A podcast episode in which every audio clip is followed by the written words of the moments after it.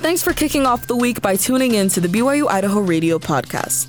I'm Candy Zilale with your evening headlines for Monday, February fifth, twenty twenty-four.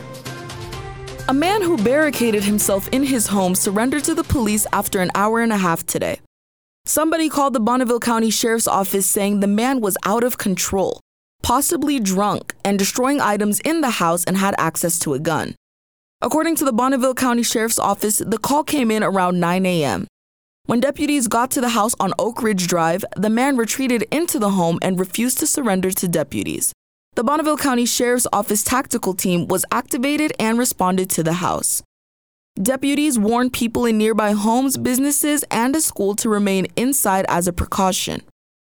After more than ninety minutes of phone and verbal negotiations, thirty-three-year-old Javier Mendoza Junior agreed to surrender to the deputies. Mendoza was alone in the home and no injuries were reported. He's now charged with felony malicious injury to property and misdemeanor resisting arrest. How often you use abbreviations when you text may depend on where you're from. Student reporter Kaelin Wills tells us how Idaho stacks up. According to a recent study done by WordTips, Idaho uses texting abbreviations less than any other state in the entire country. So, I decided to ask the students at B Y U-Idaho what they think that says about this great state. Maybe it shows the bubble that Rexburg is. That's true. You know, but we, even just Idaho in general. Yeah. Idaho is in a pretty big bubble. And then also, yeah, sure, you got old farmers texting, but I mean, that's not a bad thing, I would say. We're out of touch with reality. Um, I think it shows I got bigger fish to fry. To prove the nation wrong, I decided to test them on some texting abbreviations, and they started out pretty confident. So you guys are going to represent Idaho. How do you oh, feel shoot. about that?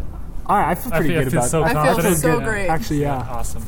Okay, here we go. Bring it. A S A P. As soon as possible. Look at you. L O L. Laugh out loud. I M H O. In my humble opinion. Good. Yes. Really good. Yes. Here's a good one for you too. B F F. Oh, best friends. Forever. But soon it became apparent that they weren't as up-to-date as they thought. I M H O W I T R. Oh, no. I, don't, I can't even come close to guessing that one.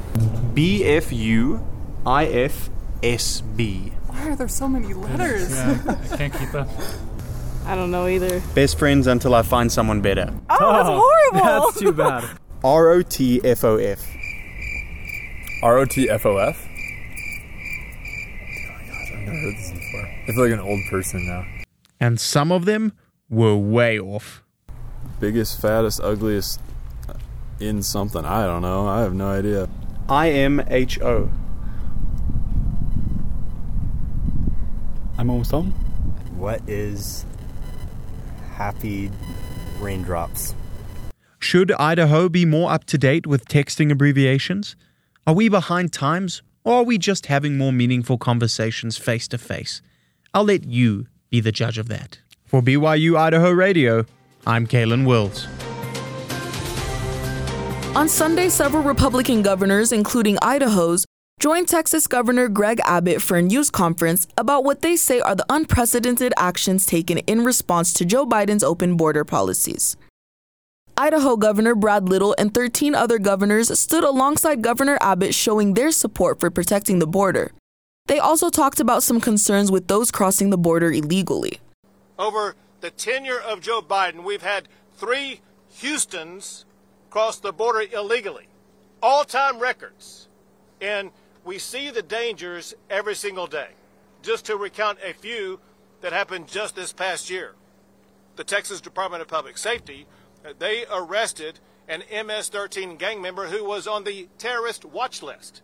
Know this, there are people on the terrorist watch list that are apprehended all the time coming across the border. Utah Governor Spencer Cox, who was at the news conference, told the Deseret News that the high number of migrants crossing the border is not new, and it existed under former President Donald Trump and Barack Obama. Governor Cox did express a similar concern with Abbott about catching people on the terrorist watch list at the border. Late last December, Border Patrol agents in the Del Rio sector were processing up to five thousand migrants a day, which came after the greatest number of border encounters in twenty twenty-two and twenty twenty-three.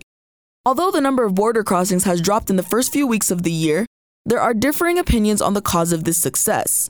Abbott believes the efforts Texas is making to limit illegal crossings is the cause for success.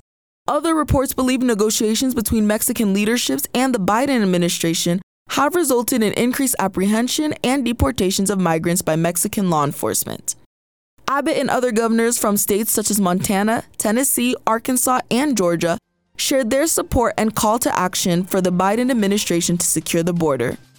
You can find the news conference on Governor Abbott's Facebook page. Thanks for tuning in tonight. These have been your evening headlines for February fifth, twenty twenty-four. You can catch more news, interviews, and great content on this podcast feed. You can also listen to us on your favorite podcast app, like Apple Podcasts, Google Podcasts, or Spotify. I'm Candy Zilale, and this is B Y U Idaho Radio.